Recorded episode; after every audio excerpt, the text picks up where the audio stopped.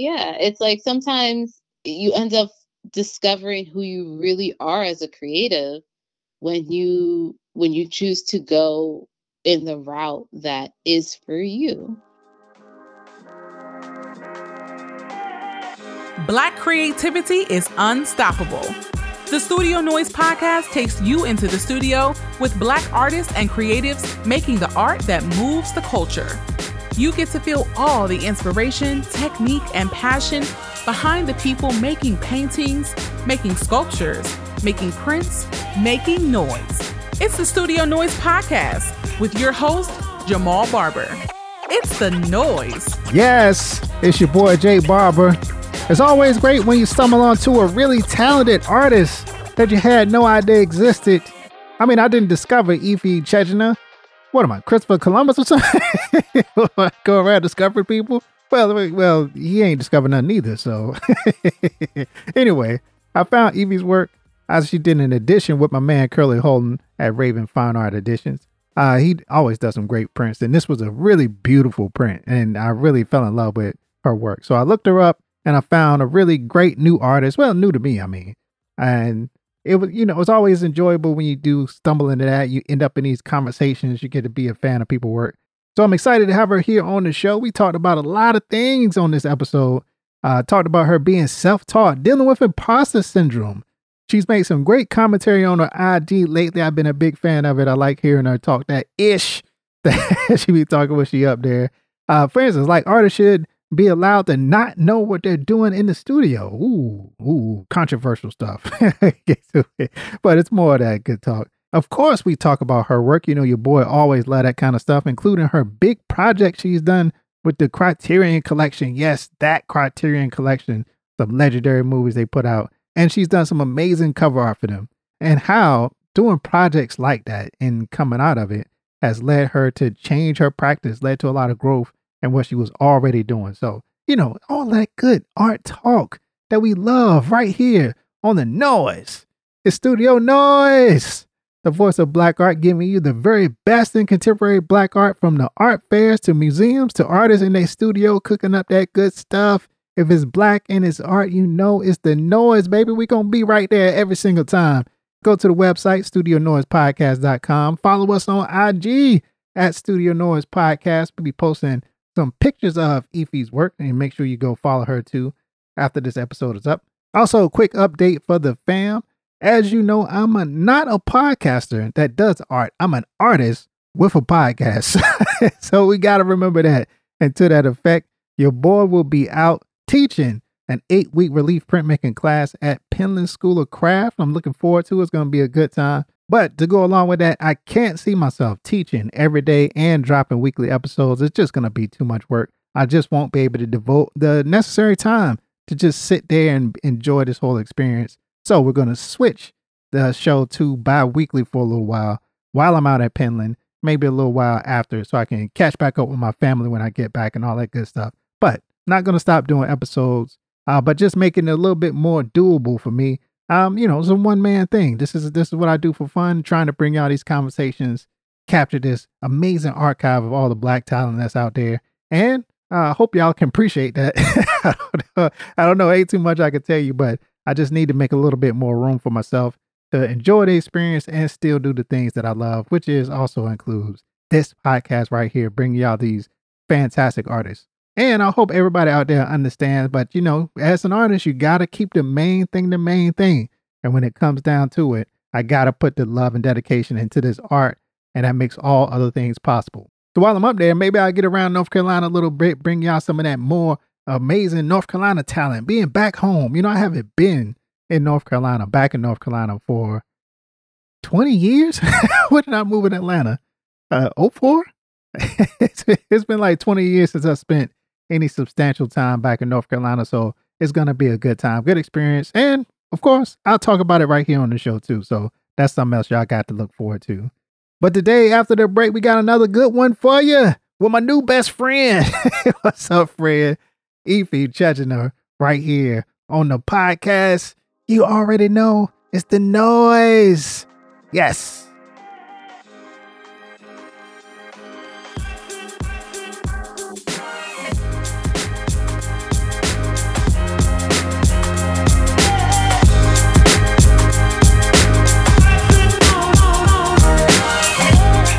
This is Deborah Grayson. I am a printmaker, and you are listening to Studio Noise Podcast.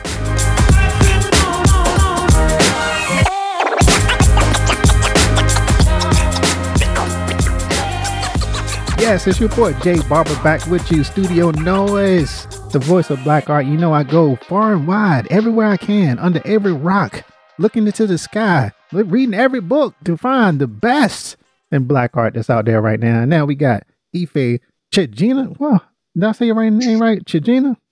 Chagina. Yeah, Chagina. You're, you're Chagina. Really close. Oh, see, yeah. really close. See, that's how much I love black people. I, I want to say their name right.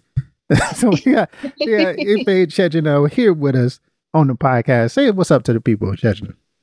Hi everyone. I hope everyone's doing well. Yes. I'm so happy to be here. Oh, we're happy to have you on the show. I, did, I told her we've been having an exciting conversation. This is my new best friend. Uh yes. we, we taking this thing on the road. Uh yeah, yes. so so so if I've seen your work and one i really love like some of the stuff you've been posted on social media so that really got me interested in wanting to talk to you for real but how i got to know your work uh you did we were working with my man Curlee Holton with raven yes. fine art editions uh, you produced mm-hmm. this wonderful beautiful print and i was like yo this this is fantastic i just know no good art when i see it and i looked and just I fell in love with that piece i really want to get one so i'm you know saving my money and trying to make uh, sure I make sure I could collect one of those. But yeah, so that's how I got introduced to your work. Uh, and I watched the talk that you and Curlee did, and the word Curlee described for your artwork was organic. And I was like, yes, that's good. Curlee is the man. He knows what he's talking about. That, that's really great, Joe. So tell me, well, do you like that word in, in terms of describing your work? I love it like when he used that word to describe my work, I was just really taken aback. I mean, for one, it's Curlee. Yeah. Um, Big shout out to and, Curlee Holton, you Yes. Um, and then for and, and then to like dissect that, he used that word to describe my practice and my artwork.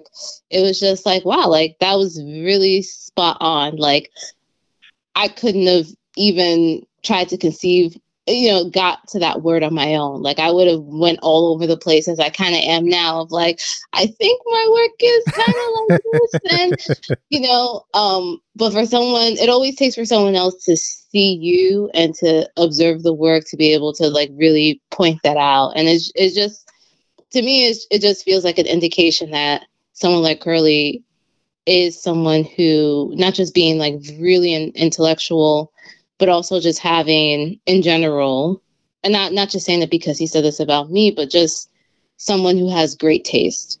Oh, he knows, like, yeah. He knows automatically like what he likes and what he doesn't like, what is good, what is not good in his, you know, in his perception or his mindset.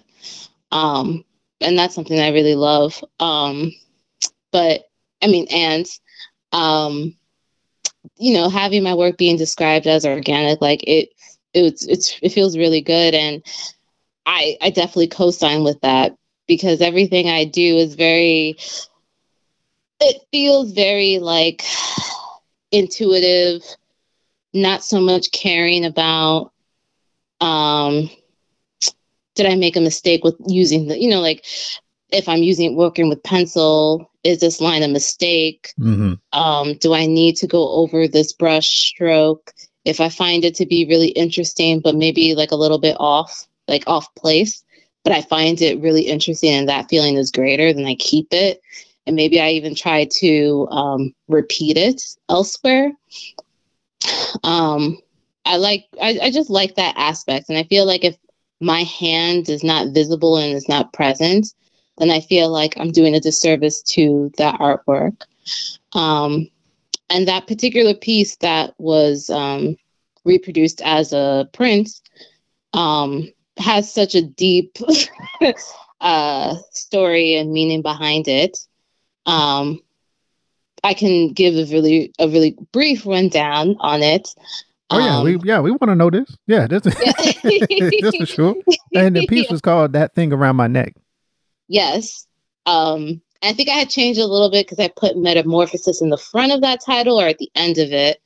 Um, but yeah, that piece was done. So I'm someone who lives with mental health challenges, and that piece was done after my first hospitalization.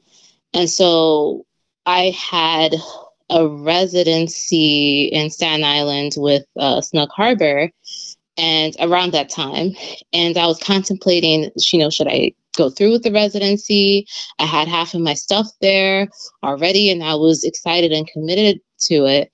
Um, or should i stay home and try to recover from this experience? So i chose to recover there. And it was a three month long residency. Um, and i was just like i need to do this for me to recover, to get through the experience, to actually face it. Mm-hmm. Um, so the piece is actually paired. There's another self portrait that that goes along with it, and I was actually, and this is how like chaotic sometimes the art life can be, where I had that residency, and then I was also I also had a friend who's a filmmaker, and she had asked to loan some of my pieces for her film, for her short film. Um, and it was an adaptation of Chimamanda's um, one of her books. I can't remember off the top of my head. Um, and around that time, I had one of Chimamanda's book, um, which I believe is called "That Thing Around My Neck," mm. or not not that thing, or some something around similar to it. And I felt really, it, it was really, it really resonated with some of the heart, you know, the experience I had in the hospital, which isn't always the most pleasant. I'm sure. Uh, yeah. You know, it's, it's, there's a a long history of of unfortunately the kind of abuse that can happen there. Um, and as soon as I um, thought of that title and connected it, it was like, okay, I have to, I have to illustrate this feeling because I felt a type of thing around my neck, um, both physically and also, um, also, I guess a little bit spiritually as well like something trying to like suffocate me mm. or keep me from breathing um and unfortunately like if they try if they need to restrain you they will do what they need to do. Um so i was like i need to illustrate these feelings. And that's tends to be like that um need for me to illustrate feelings is is primarily the the incentive for me to start new work. It's like i may watch something um, something may happen to me. Um, I might read something and I'm like trying to like make sense of things. And, and it's that feeling that I get from that thing that makes me want to start new work. Hmm. Um, and so sometimes I'm not even thinking about unless I'm doing a commission. That's a that's a different that's a little bit different. Yeah, it's a different way to different, get into the project. Yeah. Definitely so. There are definitely some feelings that come into play, but it's a it's it's a different it's different. Um, when it's my own personal work, that feeling that kind of like generates, responds m- my interest or my desire to make new work. It's like I have to. I'm just. I. I don't even focus on like anything else like oh well will this work mean in the future or like the response or like i'm not focused on that i'm just focused on okay let me execute this because I, I need to get it out there and so when I had a a show, a solo show at the Banana Factory, um, that was curated by Devin Brid- Bridges, Brid- Bridge, um, and she's a long. Oh, get the name right now. Don't. don't like Dev- I think it's Devin Brid- Briggs. It's B R I G G S. Briggs, yeah. Uh, Brit Briggs. Um, she was a curator, and she's um she has a long she has a good relationship long time relationship with Curlee. And so for the um it wasn't the opening was it the opening reception or the day after the opening reception but he came to see the show and he loved those two particular pieces. And so we started with one of them to um to do as a as a print. And so i would never think in a million years that like oh like this piece about this really uh, personal experience would resonate with someone and he didn't know the story you know until a little bit later um, I think until that interview or prior to the interview, the conversation that we had. Um, but I I don't think in those terms of like, okay, this is going to be the piece that you know moves mountains and oh, right, yeah, yeah, yeah, yeah, yeah. yeah, you know, I'm just like, I just need to get this piece done. Yeah, and up. That's awesome, yo. And and it's funny. Uh, another thing I give credit to Curlee for is being able to see what will work in print. And so and yes. I saw the print um, before I saw the the rest of your work. That's how I discovered you. But then mm. looking back at your work, I thought I can see exactly why he picked this person and this and suggested this kind of style for you to do too. Because it worked uh, just the way you draw just translates into like the woodcut and what is it, collagraph mm. um, print that you came up with. Uh, it just mm-hmm. translates directly into it. And some sometimes you can see when you talk about the hand, you can see how somebody draws and their styles, and it just immediately lends itself to a technique. And that's just a printmaker thing that that you, are just able to look and see um, certain stuff and and how people are operating uh, and how it'll translate. So I think it I think it definitely resonated. And and whether or not you knew the story, um, I think mm-hmm. people can sense the feeling that you were getting at. And I think that's the most important thing. Like this kind of idea of the pieces communicating a thing that is universal and how people accept it depends on their personal association with uh, stress right. or anxiety or or something like that. So it's not a one to one. No, they're not experiencing the same that mental thing. issue as you, right? But mm-hmm. they are mm-hmm. experiencing a version of it somehow, some way. Yes, definitely so. Definitely so. And I like that that ability to connect without having the whole story present just because of what is being shown and depicted as well as the title like mm-hmm. those things help to resonate absolutely um, so was yeah. this was this your first foray into printmaking i had actually i think fully i had done a like a few workshops like uh, here and there um a few years prior i had done I had taken uh, taken printmaking classes at the New York. I think it's called New York Fine. It's not the New York Academy of Art, but it's another. I think the Academy, New York Academy. Um, I had taken some print printmaking courses there and was really interested in printmaking. Um, but then it was around the time, or it was a little bit before my mom passed away. So then once that happened, like it kind of like set me back where I was like, I wasn't able to fully commit to it because mm-hmm. I was grieving. So I had to let go of it. But I was always still really interested in printmaking. Um, and so when the opportunity came to work with Curlee and Ravens Editions, it was like, okay, this is great because it's going to help to reintroduce me to printmaking. Absolutely. Um, yeah, that's a fantastic entry back yeah. in the printmaker. Yeah, that's pretty dope. Yes. And so do you yes. so do you consider yourself more of a mixed media painter? Like what do you how do you how would you describe yourself? I describe myself as a mixed media drafts woman, I guess, because I, I think at the fundamentals drawing is at my core. Um and then like I do also paint um but I, I consider myself a, a mixed media drafts drafts woman. has that always been your thing? Like, has drawing always been the thing for you, like to do? It has. It was definitely the start. Um, drawing was always like my first introduction to art making, and then painting kind of took over.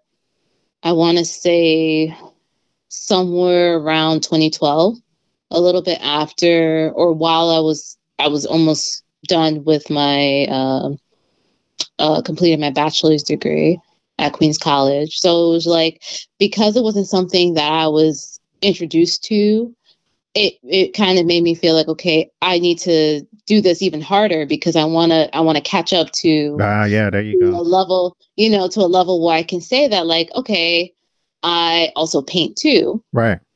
And I've been working towards it.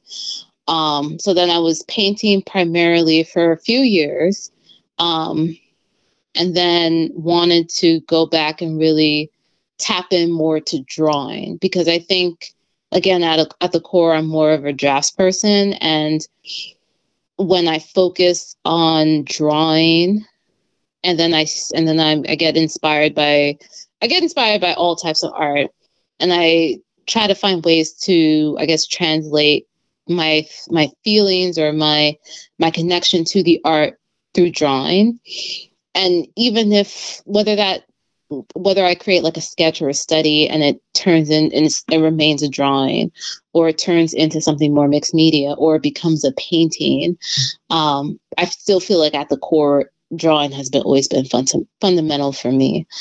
Um, and so, but I, you know, sometimes it, that that's kind of like I don't wonder how you feel about this too, because like what do you consider yourself as? I know that you also oh man yeah that's a good question. You know like i know that you also paint and I, like i had i i was starting to perceive you as a mixed media artist and i don't know if that's something that you see yourself as. Um i would like to know. I, think, I, I, think that's i think that's is fair. Uh, i think it depends on on when you saw my work um, because because mm. it, it started very much in uh well I take that back. I, I actually started as a, a very amateur watercolor artist for years, mm. trying trying to struggle and do it. Never got good at it. I still it was still my dream to mm-hmm. to be a watercolor artist, but you know that's way off in the future. But I somewhere along the line I picked up printmaking, and wow. that became for me fundamentally how I unlocked uh, the next level of creativity. Um, mm-hmm, and mm-hmm. and you know maybe this is might resonate with you a little bit too in terms of um, but when I was doing watercolors, I was trying to be something else. Um, and when I mm. picked up screen printing, I didn't know anything about anybody doing screen printing. I had no real association with it. And so that mm-hmm. allowed me the space to kind of be myself. And so I wasn't trying to copy anybody anymore or be like this person. And so that to me allowed me to be actually creative, to be an actual artist, to think mm. for myself mm. and, and to grow and expand in, in my direction without these kind of guidelines of, uh, you know, look, yeah, exactly. This is yeah. a, this is a great painter. So if mm-hmm. I'm not this, then I'm not a then I'm not a painter. That right, sense? that quali- yeah. that qualification. Exactly. And so along the lines, um, I, my curiosity has allowed add has made me add more stuff. Um, just mm-hmm. just in mm-hmm. just in terms of what I'm doing. Like I started doing screen printing. I picked up woodcut. I really still in love with woodcuts. Uh, mm-hmm. and so that's always going to be my primary thing. But with the woodcuts, I screen print back into them. Then I started painting into them, and then I collaged them, and then like it's kind of just grown. And so I'm following mm-hmm. this kind of creative bug in in my ear, this kind of feeling uh, that feels like this is the direction I should go. And so I'm just kind of following that thing. And so, yeah, you know, it's fair to call me all that kind of stuff. I still, to me, because of my relationship to printmaking, I think I identify as a printmaker and then an artist Understood. like afterwards. A lot of people yeah. told me that was wrong. a lot of people told me it's too. How? That, uh, how? That, uh, you know what? It's funny because when I went to grad school, they was telling me that it's it's oh, too it's too cool. limiting. Yeah, it's too limiting like to yourself to like only imagine yourself through this one thing when you can do all the things. You can be video and do dance and performance and you know, yes. they're encouraging you to try all this different stuff, but I don't know. I, that printmaker still resonates with me. So, so yeah, yeah. So me, I say I describe myself as a printmaker artist. That's what I do. Okay, I, I, I definitely respect that very much and a lot of, a lot of the things you said they definitely resonated with me um, kind of made me think about uh, my relationship with painting. And for a while i was i had considered painting more enjoyable than than drawing um, because it had it, you know uh, it, like like what you something similar to what you had said like it had unlocked um, this exploration for you and this creativity for you. Yeah. And that's how I felt about painting, where it was just like, well, I don't have to, like, I, of course, like, we we know the rules most some of the rules that are there right but we also know that we are able to break those rules like many artists of the past and current artists are doing so it's like with painting it just gave me more of a of a and knowing I can do that with drawing too, but I don't know for some reason I think because drawing was something I I learned and did at such a fundamental level that it was harder for me to break out of some of the rules. Yeah, I get whereas that. With, yeah. Yeah. Whereas with painting, since I was mm, primarily teaching myself how to do it, it was like, well, I know that this is a thing, but I don't have to do that. See, this I is can... this is why we're best friends now. Because I, I said this, I said the same thing about screen printing. Like no, yes. I taught myself screen printing, and so I feel like mm-hmm. I understand screen printing in a different way than everybody else that has ever been taught print, you know, screen printing. Right. Uh, because they, a, yeah, because they had such a guideline, and I had to figure it out. And so, in yes. figuring it out, I I know the limits of different directions, and I can work around it in a way that if something goes wrong for somebody that's been taught screen printing, they don't know what to do because they don't because yes. they don't like yo wait I, I, was taught to do it this thing, and if it don't work, then it don't work. Like nah, that's not right. true, right? Right. Then they have to like start over and exactly. and and so forth. And i'm just like why don't you just cut it? And they're looking at me like what? And i was like yeah just cut it. Let it dry and cut it. Yeah that's what i'm talking about. That's good stuff. See i tell you best friends i'm telling you.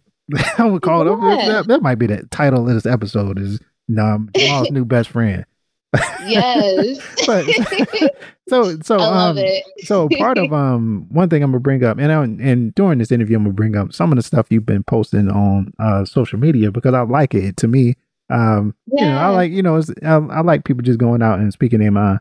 Uh, one one of the things that yes. I think relates to this is uh artists don't have to all don't all have the same goals and expectations for their career.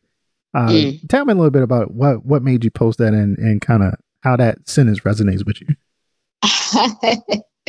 In general, I'd like to say that, um, especially with the writing, and I have no idea what I'm going to post that day. Sometimes it's mo- it comes out of like that those few minutes or hours where I'm just like reflecting and like first and foremost thanking God that I woke up to a new day mm-hmm. and just kind of like going through like how my day was yesterday, how I want today to be. And then I'll either like read an article or hear something on YouTube or see something on Instagram or it's been or sometimes it's something that has been on my mind for a while. So that that post came out of thoughts that I've been having for a while and just how exhausting and then coming to the realization that most of the time the people that do place expectations are not creatives themselves mm, they yeah. may work with they may work within like the like they may have art professions but not be an artist um and so like they work a, a, they work a lot with artists so then they i think that gives them the feeling as though they they know everything for artists. And not to discredit some of the things that they do believe and they do practice and they do say but i think there needs to be some room left for artists to speak about artists. Right the people that's actually doing it yeah. Yeah because it's it's it's too from what from what i've been seeing and hearing it's too much dominated by people who aren't creatives themselves. Mm. like and then that puts a type of pressure. So it's like the t- the I think I've been writing prior to the pandemic, but the pandemic has since kind of activated this spark in me that's just like, you know what? And things that happen around the time. So like having uh, different projects, which I know we'll talk about later. Um, but then also that also exposed me to more information on, on how because I didn't go to an art school. I didn't study art. Um, and so there's a lot of things that I've had to learn from those who did about the kind of pressures and sometimes limitations that um, institutions have placed on students. Mm-hmm. Um, and when it comes to the expectations, just like I really felt so bad for some of the students that studied art for four years, maybe even more than four years, and because of their experience in art school they've like given up on on art or because um they were uh kind of reared into thinking that in order to be this great artist, you have to make art every single day, at every portion of the Mhm. day, and Right. Yeah. always be in the studio. And to to to an extent, I get the sense of like, okay, you have a studio class that's about three hours. You need to spend more than three hours, and and you know, in, in, in a respective day. I get that, but to do that consistently and to negate the rest of living Right. and not even consider you know like we're all made differently and then like learning that some people either develop a type of tendonitis and then no longer can draw or draw in the same way or they just have they just develop a uh, uh, because of their experiences then develop like a a negative outlook on art that they don't do it anymore Yeah. or they don't or they may create but they never share it Yeah. Um that really it, it, like, affected me even though that was not my experience just knowing that there were a group of people or groups of people who felt that way it hurt.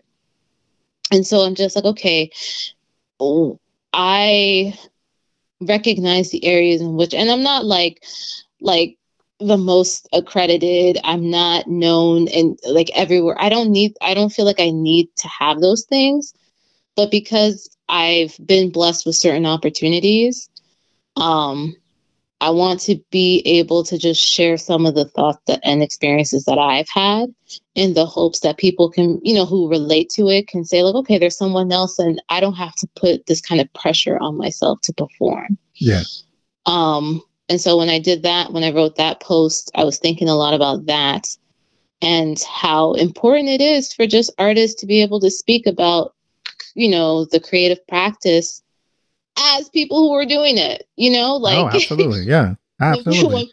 when, when people want to critique medicine, they they go towards doctors. They look at they look for conversations. Well, well, that was before the pandemic. Like now, Right, right. That, Every- that was, ooh, yeah, Yeah. there, there we go. That, yeah, I saw a couple Google articles. I know Yeah. that vaccines don't work. You know, right. so, so, yeah, that is so that, that has def- that has definitely shifted. Yeah, yeah, definitely shifted for sure. And I think that's a whole other conversation in terms of like the impact that social media can have and yeah, and who's able to you know generate or have these conversations but it's like within the arts i just i just feel like i just felt so strongly that so much was being said about artists but it wasn't led by artists especially artists with experience absolutely. I think I, I Um, see it. I see it the same thing with um, you know, randomly. This is random thought, but with Mhm. with the idea of what marriage should be.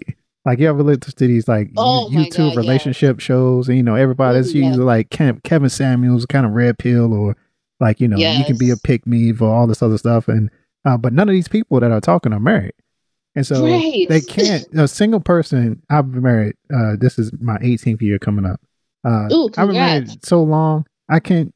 I you don't know what marriage is like until, until Mhm. you've been married for 18 years. You don't know what it's like to be with the same person and manage their emotions and and be with them and to love them and how needs change and your body changes like people change like jobs and your money status like all the stuff that people talk about in terms of what marriage should mean to me yes. to me is a problem of imagination is that they can't fantasy. Yeah they can't they can't imagine something that's not their norm working. And that's the problem. That's when that's when your marriage will never work because there's so much stuff that happens that you can't imagine it. Yes. And so you just have to be able to um, be the type of person that can deal with Mhm. certain things. The same thing with artists right? Is that when when Mhm. people think of artists they think of well Kehinde Wiley did this. So if you don't do this Yes. then you can't be successful. And that's not true Exactly. because there's so many and again it's a problem of imagination. You can't imagine a world where you're not Kehinde Wiley and still living a successful happy life as an artist. Ding ding ding ding. uh, but it, it definitely it definitely can happen. And everybody doesn't Very need the same thing. No. And that I think sho- is shocking, a bit shocking to people because they're living, they're seeing things in in such a way of like, well, why wouldn't you want to be a Wiley? exactly. Or why wouldn't you want to be uh, any of the any of the artists that are are deemed successful and they are actually are successful? It's like, well, why wouldn't you want to exhibit here, or why wouldn't you want to have this these accolades? And yeah, like I'm sure for many artists, if they receive those opportunities, they would be grateful. But it's not the end all be all for, and it's not the, the goal for all of them. Yeah. You yeah. know, sometimes it's it's just a matter of like, well, I like you. We kind of can see that like the opportunities for a lot of these things are very small. Um, and depending on who you are, your race, how you look like, your age, they they they become even smaller. So it's like, okay, I see this, I see how things are.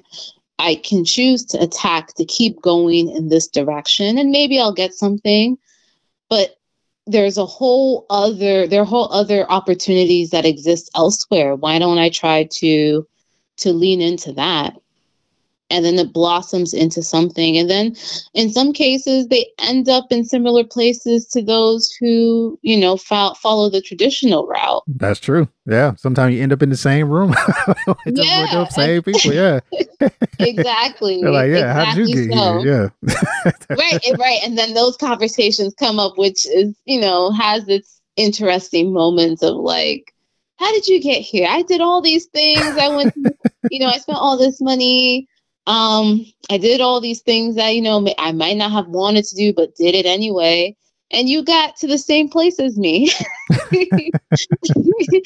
did that happen? It's just like yeah it's like sometimes you end up discovering who you really are as a creative when you when you choose to go in the route that is for you and not be so concerned with i have to chase this or in order to validate myself and, and everything that I've I've worked so hard for. It's like sometimes you can just and it's like it's not to say that not to know of it. Like I mean, we're talking about Kehinde Wiley. We know who he is. We know some of the things that he's been able to achieve for himself and what he has set forth for others to want to aspire to.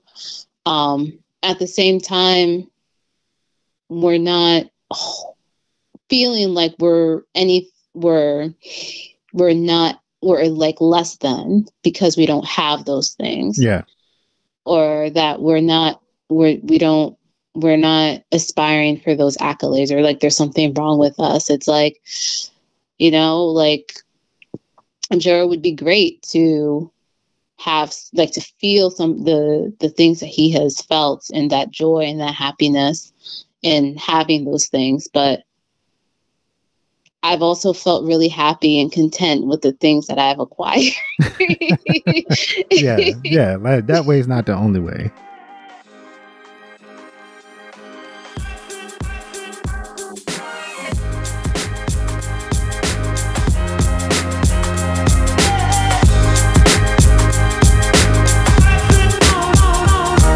My name is Liz Andrews. I'm the executive director of the Spelman College Museum of Fine Art, and you are listening to Studio Noise.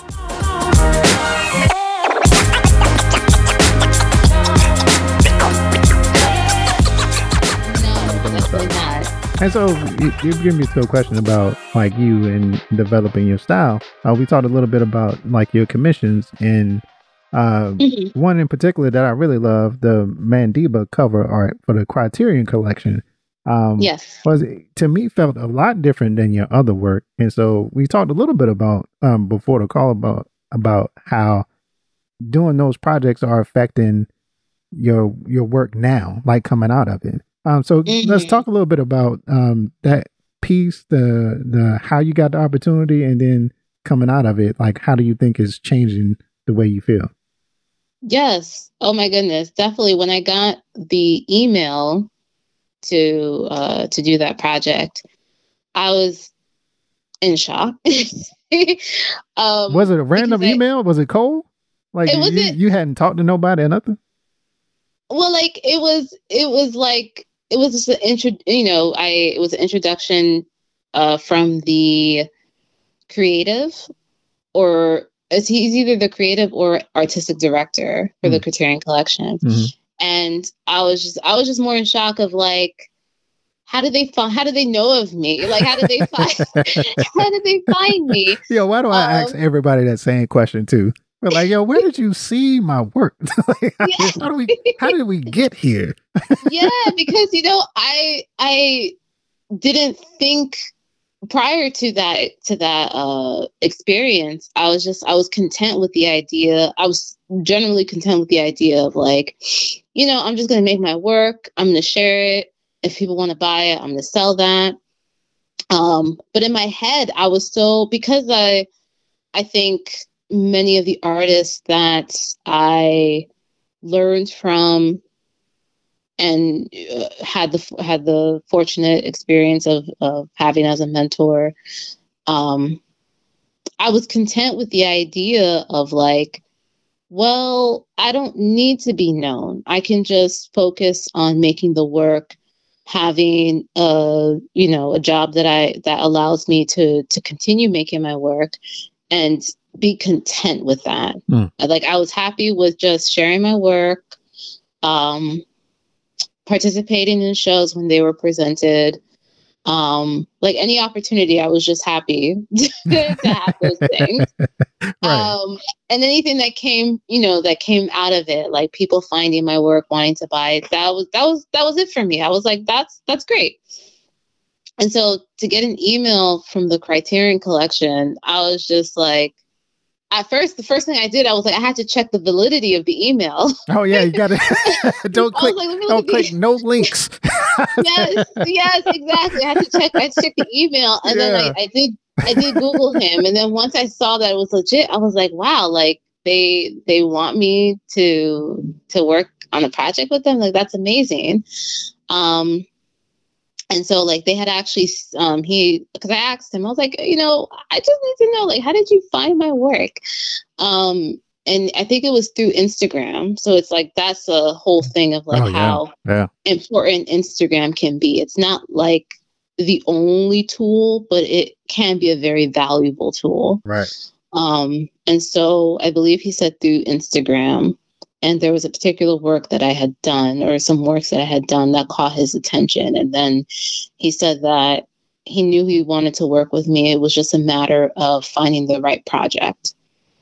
And so that came up. That project was 2020, the end, like towards the end of 2020. Um, and I at that time I was just like, you know, I was I really wanted to more so prioritize my mental health. So I was just like, I really need to like rest. Like I've been doing a lot of like work and I need to rest. But then when the criterion calls, I'm like, well, I can rest after. I got some time. and yeah, I did I and I did do that. I did do that to myself because it was important for me to rest. Um, but it was definitely a moment where I was just like, okay, no is not an option. I mean, it is, but it wasn't an option for me. I didn't yeah. want to say it. I wanted to say yes. Um, and so doing that project was very like I learned a lot, um, especially when it came to like I I generally do do sketches, but it's different when you're doing sketches and showing it to someone else or to others and then waiting for it to be approved before you can move on to the next stage or the final stage of the piece. And so that was not definitely an interesting experience because it wasn't just like I'm doing this work for me. Right. It's like, no, this is work that you're doing for them and it will be distributed and seen by many people. So the pressure was definitely there um, for me to perform. I, at least that was the pressure I put on myself to perform. Yeah. And, um, and I understand that because we, when you think about it, you see it for the opportunity that it is.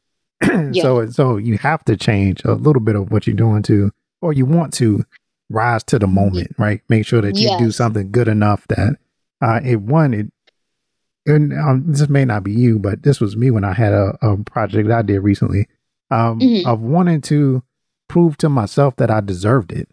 Um, yes. Because a lot of it is like, like you know, like you described, you were, you know, doing your shows locally and you know doing your thing. You know, a couple people buy a couple pieces, like that's cool. Mm-hmm. Like you know, but then all of a sudden, it, you're on this much larger stage with people that you feel are have made it, quote unquote, and are yes. successful, quote unquote, and are known, and you're up against you know famous illustrators and stuff like that. You feel yes. you put that own pressure on yourself um, oh, to be better so. and do better. Definitely so. Definitely so. To to show that like I am as deserving yeah. as other artists and illustrators that have worked and continue to work with them. Right. Um. Yes, definitely. So all of that, and that was that was definitely something that I wanted to achieve for myself, especially as someone who is primarily self-taught, didn't go to art school, um, does that does that does that bother you? Does it rest on you like a little bit? Like you you feel like a little the, bit the weight of it? The weight of it does a little bit because there I remember one of my earliest experiences where it was just like, you know, I was learning a lot about okay, I want to be an artist, so what do I do? Um and so one of the things I did in living in New York, I was like, okay, I'm going to go to different galleries. I forget which one I started with, maybe in Chelsea. And I'm like, I'm going to walk in, I'm going to look at the art, I'm going to examine it, I'm going to introduce myself and express my interest in wanting to be an artist. And I remember one gal, one gallerist. I don't know if she was a gallerist or she was a sitter. Um, and I can't remember the gallery I went into because this was several years ago. Um, but I, you know, had introduced myself and she was just like, and one of the things I said, I'm like, oh, you know, I majored in philosophy, but I'm interested in in the arts. And she was like, why? Like, I don't get it. I don't see the connection. And especially back then, it was like, well, if you don't go if you didn't go to art school then you don't like it, it was very much like an if you want to be an artist you have to go to art school. Right yeah, you have yeah. to have studied art. Um it's like it doesn't make sense like why and and then and, and through my experience i've met others who have majored in something else but then are pursuing the arts of like having to have a similar battle of like if they majored in something like engineering it's like well what what are you doing here? Like it's then now more it's like it's more acceptable. But back then around like 2012 it wasn't it was like you have to fit this you have to fit this uh this perception of like in order to be an artist you had to have studied art. Right, right. um and so it it did and i have had a number of experiences like that where it was it was even before and some some cases were different. They were more like well we can we can tell by your portfolio that this is something that you're serious about even though you you're not an art major. But for some people it was like no now i now i have to judge you more harshly because mm, right. you are not an art student. So it's like how like how who do you think you are coming in with this idea that you can just be an artist without studying the arts. Um, and so that always puts that that was definitely something that rested a lot on me and, and made me feel like okay, I had to make sure I it wasn't enough for me to not know certain things. I had to study things, I had to know art history. I did manage to take a number of art history classes before graduating. Um, so that was something that did help as well as um, again having mentors, having people that like it, you know it didn't matter that I wasn't an art student. They saw the interest and the drive that I had, uh, that I have, and you know just finding ways to. YouTube was my best friend. Was also my best yeah. friend. You know, listening yeah. to a lot of lectures. Um, I remember listening to a lot of Jerry Saltz. Um, listening to a lot of conversations that he's had, as well as even though it's something that I know he has spoken openly about, um, the Bravo show that he had done. Mm-hmm. Um, even though he talks, you know, a little bit about it, um, I, it was one of the shows that I loved because it was just like it gave me an insight, especially as someone who didn't have that background, as mm-hmm. to like the kind of pressures that art students and those who are have graduated go through. Um, so I, I was just eating a lot of information on that and trying to um, kind of get myself trained or ready for things, even though there were definitely times where it did bring me down, where I was just like, I can't, right. like, I can't do, I can't learn for years plus of art on my own.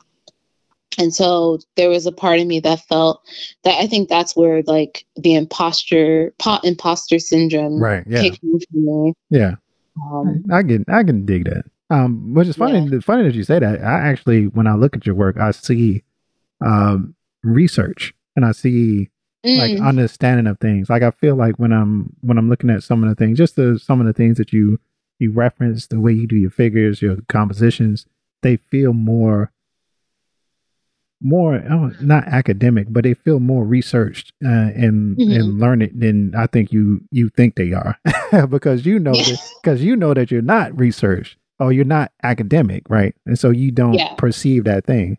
Uh, I am I'm an academic uh, after the fact, right? I think I, I, I grew into an artist because I taught myself screen printing. I got a, a degree in graphic design, but I don't. Mm. But that degree in graphic design, my undergrad, didn't make me an artist. Uh, and mm-hmm. I'll tell anybody that like it was a it was my own journey I did after school that to me made mm-hmm. me an mm-hmm. artist and made me like fully aware of the understanding. So maybe learning some of the principles may have helped, but I think I see yes. I see it in your work anyway.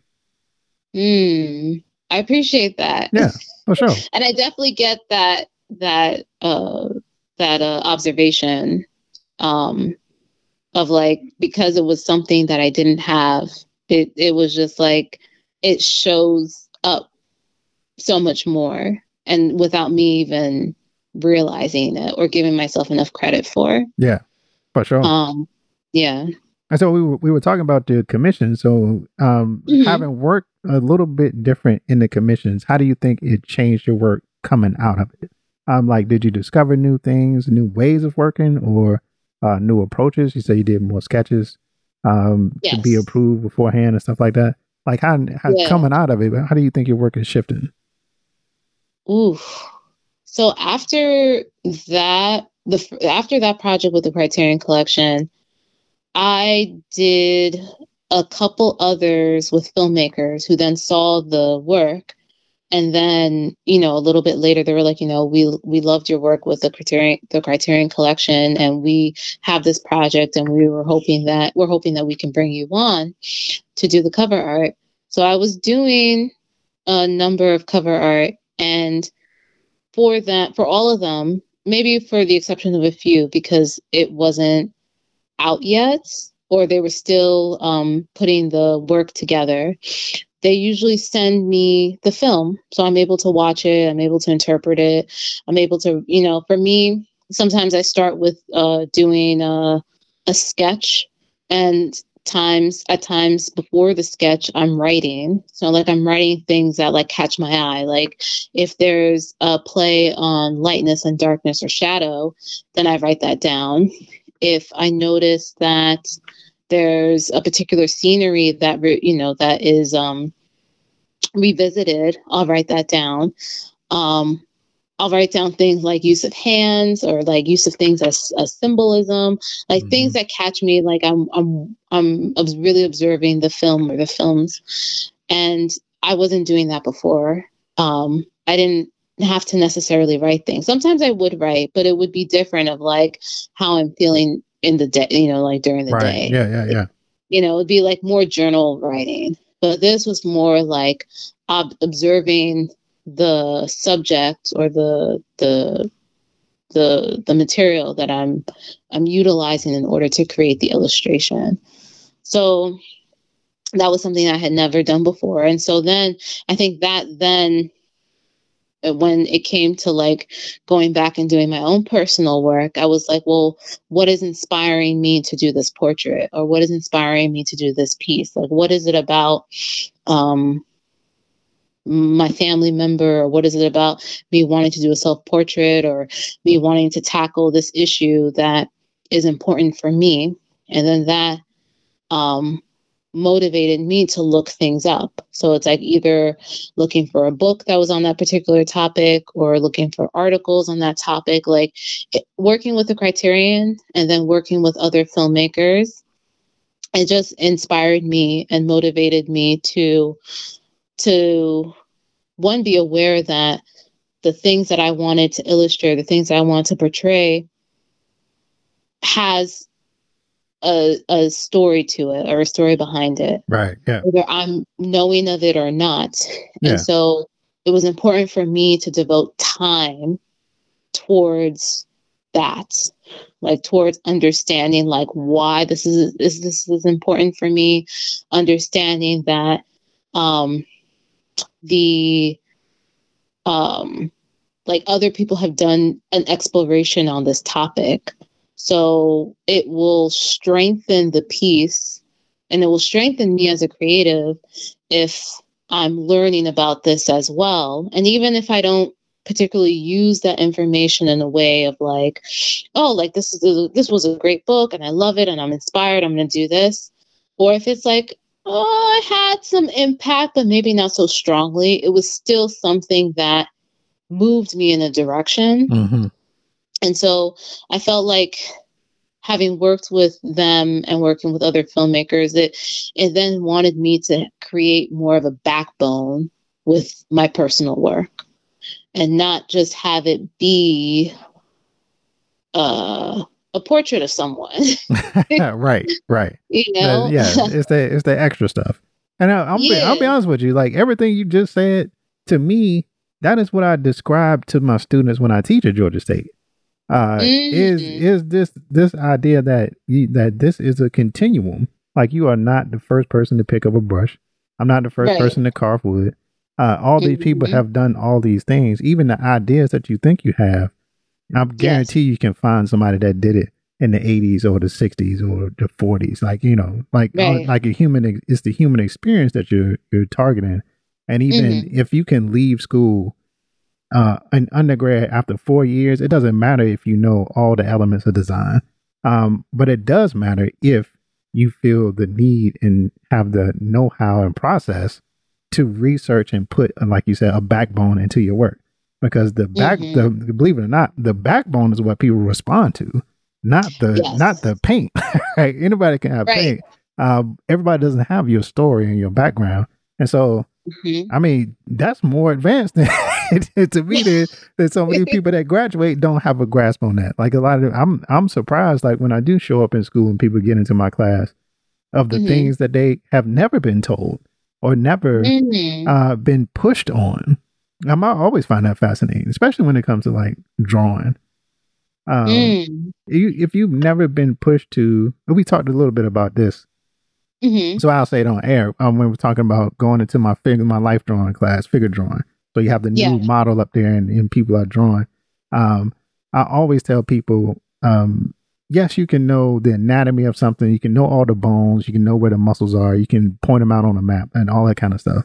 But do you know how it feels to be in that Mhm. position? They know how it feels to sit in a certain way or have your leg a certain way. Do you have an idea of what it's communicating to other people? That's what we're getting at. Yeah, you're gonna yeah, you're gonna know the figure, but do you know the feeling of it uh, and how to Mhm. communicate it? And that's always the most important thing. But then some of them are, you know, act like I'm, I just blew their mind. It's I like, just, yeah, right. Because it's like no one has ever expressed it right, in that way before. yeah, it's all they don't, or, or sadly, they may be going through life without recognizing those things within themselves. Yeah, and it's funny. I think that ends up being an insecurity too, um, Yes. because because the, they'll make work and not know why people don't like it. If you, you know what I mean? Oh, Like yeah. because because it because it doesn't have a feeling. It doesn't have anything for somebody to like. But I've drawn this thing. It's in perfect perspective. I used you know such and such design schemes. You know, it's, it's you know rule, Right, rule of like I- thirds. yeah, I use the rule of thirds Yes. and, and complementary colors like it should be. but it's but it's not and that's Right. that's the extra thing that i think people have to achieve so um so if it makes you feel any better you're better off than a lot of people that just graduated from georgia state oh my god. not my students my students of course are the best Yeah. but, but, Oh, I believe that. but I can't I speak for all the you other as an instructor, yes. Yeah. I believe that. Yeah, I can't listen, can't talk about them other people, but yeah, that's a, I think that's exactly where you get to, and you know, and just in terms of, and I'm sure you know, uh, Mhm. a lot of the most successful people that I know that are as artists are not self are not from academia. Mhm. A lot of them are, you know, out there doing the thing. They do the thing, and Yeah. you know, you do it your way in a certain way, and you meet a certain person, and you do this show and that show, and next thing you know, you got a little collector base. You can live off of that. Um, Yeah. If you continue to make work and explore, you know, be engaged with it, you know, make it make it a lifestyle. You know, all that, all of that stuff. You don't, you don't need school. I think this is just Jamal. I think a lot of people do need to go to school. a lot Yeah. of, a lot, because a lot of you'd be surprised. Like the the thing that I hear from you and hearing from you as you tell your story is the desire to do it. And a lot of Mhm. people don't have the desire, so they'll never learn these lessons that you're learning, uh, just in the Mhm. doing because they they've never engaged in it enough. They've never sat down and sacrificed and and uh, you know put the put the art first in their life, and so they Mhm. never reach that revelation. Uh, and that Mhm. part of it is is to me again what makes you successful. So some people need to be taught it because it's it's not it's not a thing that people just pick up along the way. Not everybody. Right. That's really interesting. Sometimes I wonder. Thank you, by the way. For sure. Um, sometimes I wonder. You're my best I'm friend. Of course about I'm gonna compliment you. Yeah. Thank you, bestie. um, sometimes I wonder, and I'm I'm trying to figure out the best way to phrase this. Um, because uh, like on the outside looking in, it sometimes feels like I don't know if there's like a push for for art that is produced in that way like i'm thinking a little bit about the art market because the art market is not at least from what i'm seeing and what i've observed it's not always so it's interested in making money like Right. Yeah. Yeah. that's yeah, the yeah. gist of Yeah. it it's in making money so it doesn't care if uh if you are operating with this drive or not like are you making work that can make us money and we can monetize off of it Right. um so sometimes i wonder if if that's those systems lean more like intentionally lean more towards artists that don't particularly have that drive but still make work that they can still like uh um pass off as like this is great like they have the money to do Mhm. so just like just like how we can you know see it in a way of like the music industry where it doesn't have to be uh good or impactful Right. Just have to have the right marketing behind it. right Right. Yeah. Right. I, I get what you're saying. Um, I, I think, oh, that's a, that's a complex, yeah uh, statement because now we got to start dissecting, uh, galleries and what they, Mm. what they're for and who runs it and how they run it and what are their response and what is their responsibilities? What are they actually trying to get out of it? Because some people are, uh, some people are in it and they want to promote artists and do the thing, and other people just want to make money, and other Mhm. artists just happen to be, you know, no shade to nobody that this apply to, but some people are Yeah. just just married to a rich person that and they get a lot of money And to they get- make a- yeah. to get a gallery, and now they they run a gallery like it's, you know, it could be the story is so it's so more complex than that part. Um, Mm. But I always find Okay. that the artists that are successful have that drive in some form of fashion because you Yeah. because you don't make that much work if you don't have it. That's true Um, like that I, is very true like I think about, and it's funny because over the weekend I did get to to chill out with um Latoya Hobbs and and Delita Mm. Delita Martin separately, uh, and both Oh, wow. and both of them have the thing, right? they they're, do They're regular, you know. it's funny. I was talking to my wife and described Delita as Delita's a regular black girl. Like my wife, I'll tell my wife like you would enjoy hanging out with her because she's she's a regular black person, but she also has this uh, deep curiosity for Yes. exploring processes and making things and discipline and all this other stuff. And so Oh, I. I think that comes from from the passion of it. Uh, Mhm. And I don't see anybody making the amount of work, the kind of work that she does that no. that doesn't have it. Like Latoya Hobbs spending a year making carving these scenes right. out of uh, you Oh know these gosh. twelve foot wood blocks. You don't do that unless you're passionate about it. Like there's no way to phone it in. Uh, and so I think it, I think it manifests different in different people, right? I don't I don't think it always looks the same. Um, but That I think it, but I think it's some version of that desire are in the people, and then when you get into Mhm. this capitalist art market, uh, Yeah. things happen after that that have nothing to do with you or your art or anything else, That is true. right? Because a lot of it is just about the ability to make money off of it.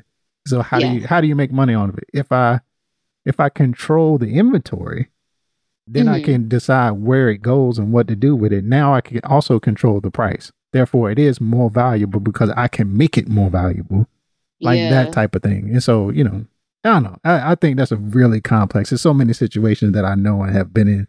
Uh, Yeah. that, that it's hard to answer that question, right? And it's hard. It's yeah. hard to There's so even. many layers to it. Yeah, it's hard to even concern yourself with it because I think artists in their studio don't need to be worried about the art market when, they're, when they're making. Yeah. like you make it, you make worry about making it, and then it'll find a market somehow. Right. You know, later on, hopefully. Yeah. I definitely agree with that. Definitely agree with that. So you you also made a post, and, and we brought up galleries. you made a post about uh, how galleries on social media omit the names of artists on the Yes. post. They put the Oh post in the in the in the the medium and the size. They put everything, but don't post the artist. Ain't this wild? well, what made you I'm post that one? rebel. what made you post that? oh my goodness.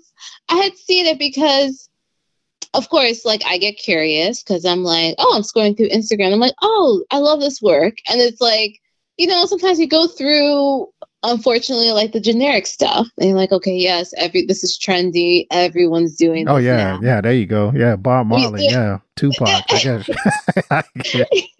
You know, everyone's doing this now. So after a certain point, okay, I can see this person's a great painter, but that's that's what I'm seeing because I, I keep seeing thousands of work like this, or I shouldn't say thousands, that's probably excessive, but I'm seeing a number of works of works like this. And so when I see something that really catches my eye because it's interesting and it's unique and it's it's coming from a different perspective, I'm like, oh my God, who is this artist? I don't see the information, but I Mm. see the title, I see the date, I see the medium, and I'm just like, and granted, uh, for the most part, when I'm able, when I want to know more about the the art, when I want to know the artist's name and more information, for the most part, galleries do do do put it up.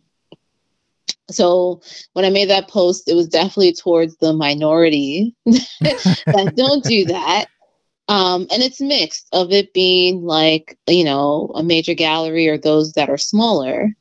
Um, so I was just I just wanted to to have a conversation with other artists and and one gallerist that I do follow, we do follow each other, he chimed in and gave a perspective that I wasn't thinking of, which I love. This is what I like I love why I love um this type of engagement from from making posts like this. Like because at times I'm like, should I post this? And I'm like, I might as well because right. if it doesn't if it doesn't work out, then I know not to do it again.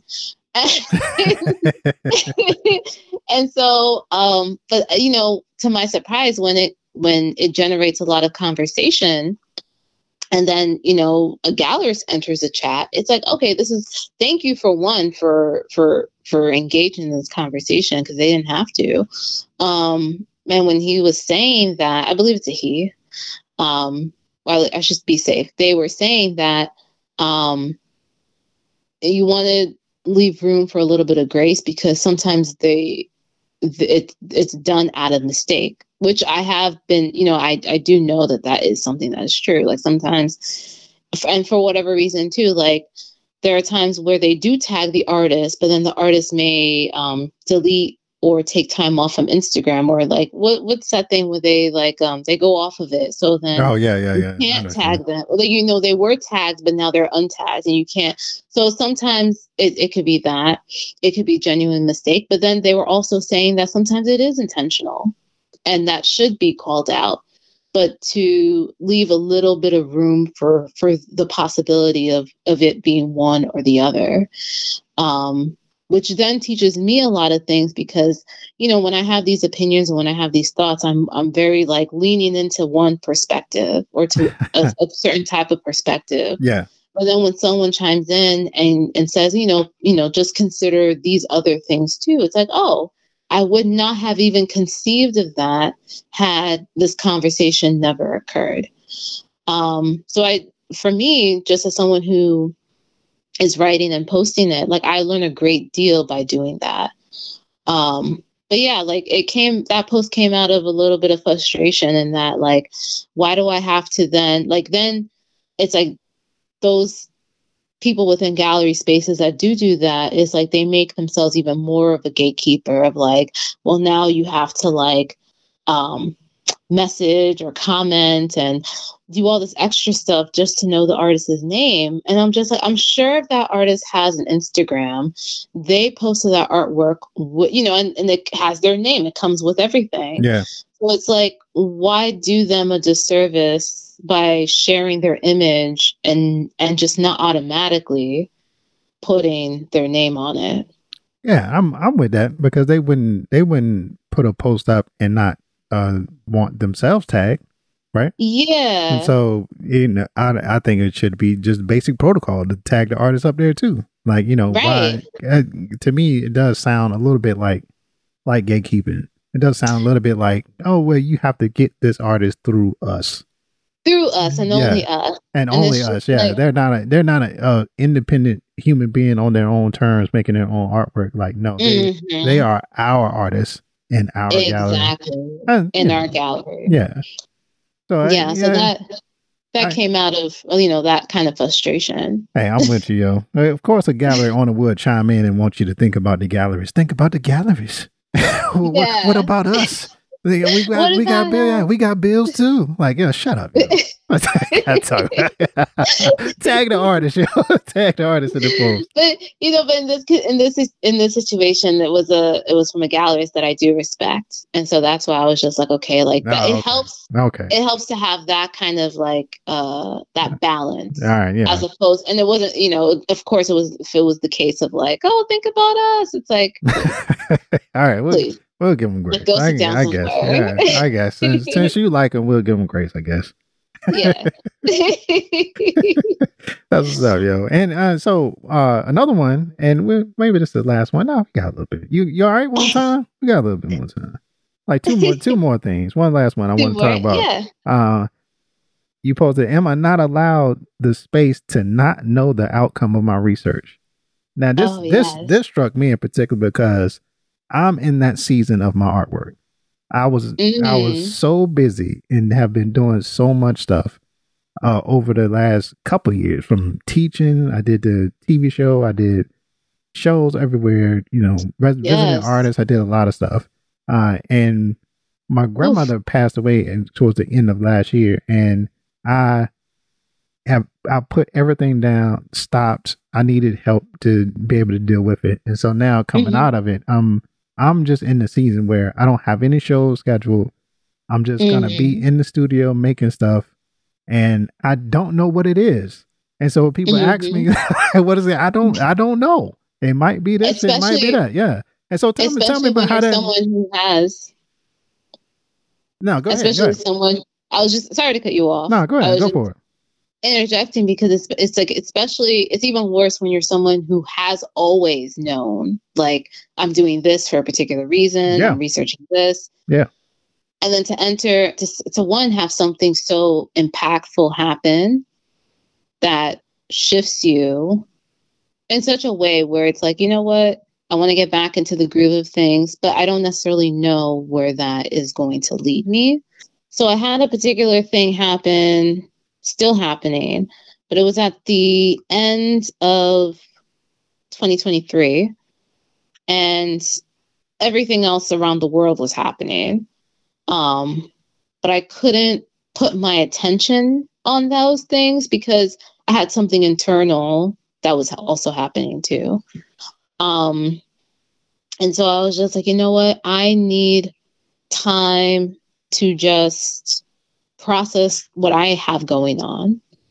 And if, you know, like I've I've never been one to find art making healing for me.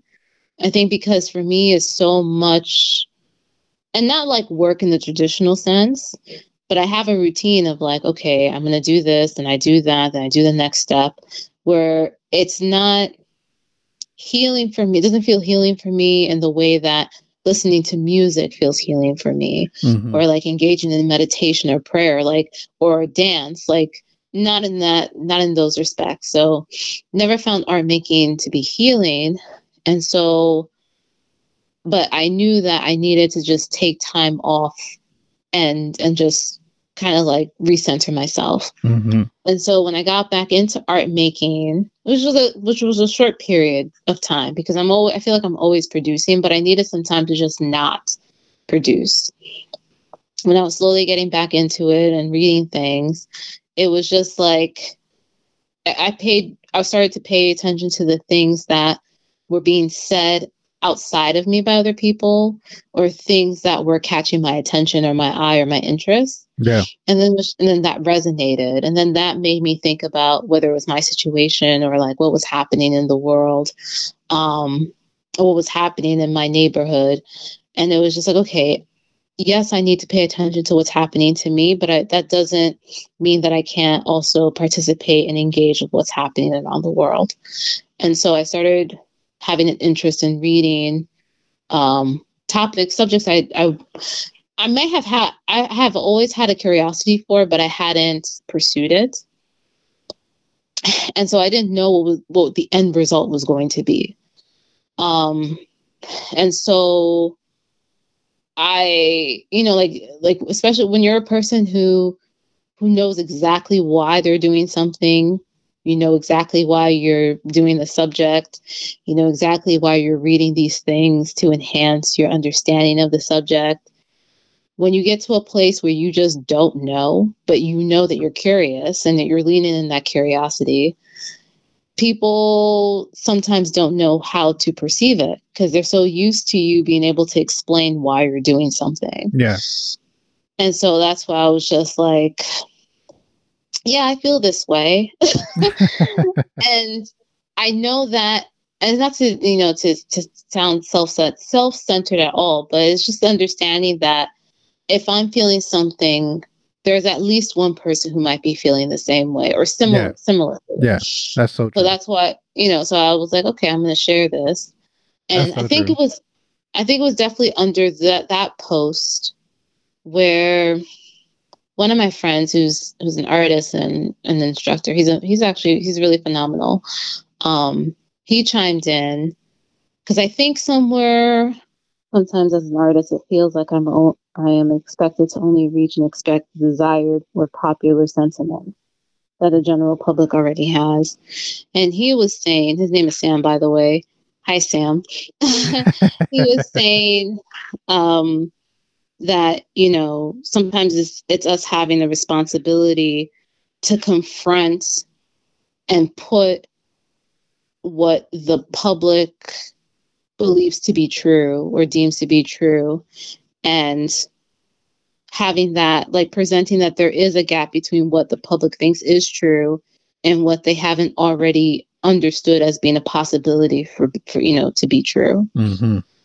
and i was like damn, this is this is this is why I should be posting should be writing more because it's like it teaches me so much of what I wasn't already like it was all was already not in my attention uh, you know brought to my attention. Like i like the dialogue that these posts bring up more than i do honestly at this point more than I do with uh, like my works in progress or my finished work. Right. Yeah. Yeah. Um, yeah. Like it brings a different type of feeling and and recognition of like wow like especially overcoming some of the shyness because I do get shy before you, posting you my shy. writing. What are you talking about? I, I do. I get a little shy. I do get a little shy. People don't think that way. I mean, they wouldn't at this point because of some of the things I post. Um, but before I hit uh, share, I do get a little shy because I'm just like, I have no idea how this is going to be received. Right. Um, and then you have some people who, you know, it's like, I've had to learn how to not focus too much on the algorithm because who knows what will satisfy it. Oh yeah, that's So- that's always the thing. Yeah, that's that's my thing Right. about all of it is like how much of it um when people do end up with a lot of followers or get stuff, like how much of it is just you know how to use Instagram. Not that the thing that you're doing is so much more valuable or whatever. Uh you just Mhm. know how to how to work the system in a way. And so I don't know. It's to me it's like a double edged sword, right? Like the Criterion Collection found you on Instagram, but also Exactly. but also like you know am i i gotta be a printmaker and i gotta learn instagram it's like yo like it- it's not enough hours in a day you know for, for some of the stuff yeah Right. Yeah, like some of that is just engineered for us to always be thinking how to make it work Exactly. better. yeah And then when we feel like we've mastered it, it changes exactly overnight. and changes without it changes you in such a way where we're not even able to understand where it's now going. yeah so and that's and that's an interesting point too because i think about that from time to time it's like you know the criterion collection was able to find me through instagram. So it i i recognize the value that instagram can play as a tool for artists or just anyone who is looking to you know reach a particular audience or to reach a you know to reach more for themselves. So i understand the value of instagram.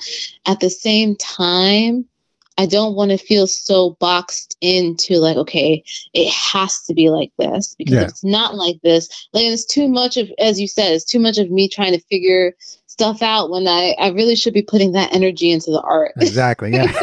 Exactly. Because the, the art is what what ultimately is going to bring people back in anyway in the first place. Exactly, So- exactly. So that's where I'm, I'm always like, okay, let me let me put more of the attention on the artwork and and create some type of balance where it's like, okay, I post art and I post art that I like and it's it's just a mixture of things that repeats itself where it's like okay i write a little bit about this then i post my own work then i post work that i like then i go back and do uh, it's like i hit those three points often. Yeah. Um but Yeah. having those type of having that having that type of response or that type of feedback to the writing though that has moved me in a way that sharing artwork has. Because i didn't i wouldn't have like I, I always think that it if it just hits one person that's enough for me. You know that means that one person took their time to respond and they didn't have to do that. Yeah um that's true. but, but then when it's but you know you what know- you know what instagram calls that what engagement oh That's engage oh yes they got they got a word for everything over there. they really do hashtag hashtag engagement right yo, you, you're fun to talk to, yo. I, I like you, yo. We we we best friends now, yo. Uh, yes yeah. So yeah, um, you know what? I, I want to bring you back on and you know have more conversation with you because I think you uh deep thinker. You think stuff through, and I like that kind of stuff. Uh, so yeah, so Ify, tell them where they can find you, uh, all that good stuff, where they can reach out with you, see your work, all that. Uh, on Instagram, you can find me at ify.chi.chiejina. Um, you can also find me through my website, which I do have to update. It's been a minute. Um, Oh, girl, that's everybody. that's, all, that's all of us. yeah, You that's all of us, yeah. right? You can find me through uh, ify dash right or hyphen chiejina.com. Um, yeah, I'm but I'm most accessible on uh, Instagram. Yes, and she's looking for engagement, yo. so, yes. so tune in and see all the good stuff she got going on. So yes. so much fun Hashtag talking to you.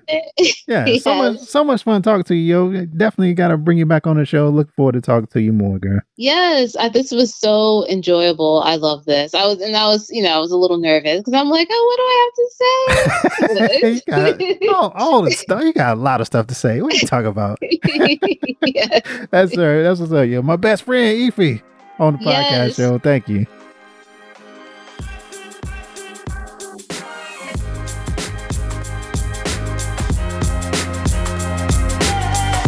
That's it.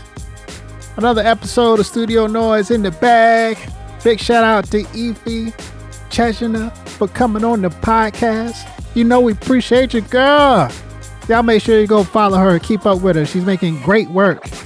Uh, in two weeks, we'll be back with more stuff. I'm not even sure. I got so many interviews coming, uh, but they're on the way. I'll be right back with you. And to all my artists out there, are you making the main thing the main thing? Have you dedicated the time and effort to your artwork? Put all the other stuff down.